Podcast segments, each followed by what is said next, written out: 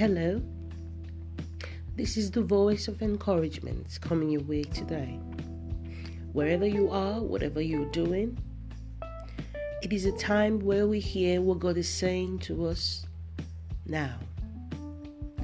For today, we are going to be looking at a scripture, and that is in Romans chapter 8, verse 14.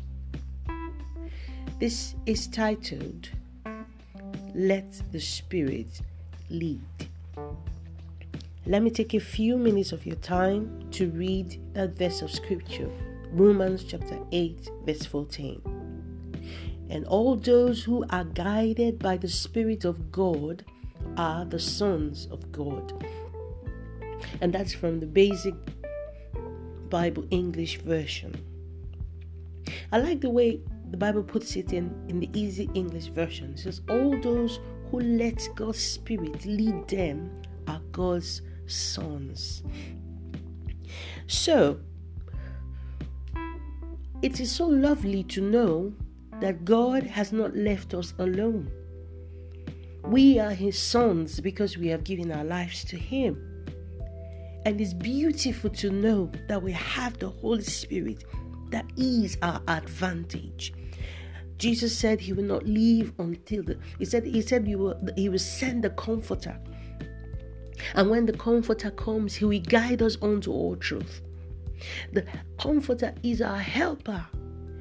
Just imagine how life would have been without any help, even in this world. Oh, glory to Jesus. We have the Holy Spirit, our comforter, our help, because He knows the roadmap. And that's why I make bold to say, indeed, the Holy Spirit is your advantage. The Holy Spirit is my advantage. But the question is is everybody being guided by the Holy Spirit? Is every son being led by the Holy Spirit? The scripture we read says, For as many that let the Spirit guide, these are the sons of God.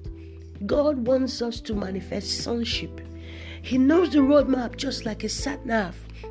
He knows the path that we take. The psalmist says, You know the way that I take. The Holy Spirit knows the sat nav more than Google Map. Therefore, we need to let Him guide us. We need to work closely with Him. So, this suggests to me that there are different things that definitely want to guide us our thoughts, our background, our ideologies, but in it all, the best from scriptures that we just read is guidance from the Holy Spirit because He knows the path that we take. He knows the path that we take, and God is shining on your path. So the question today is who is leading you?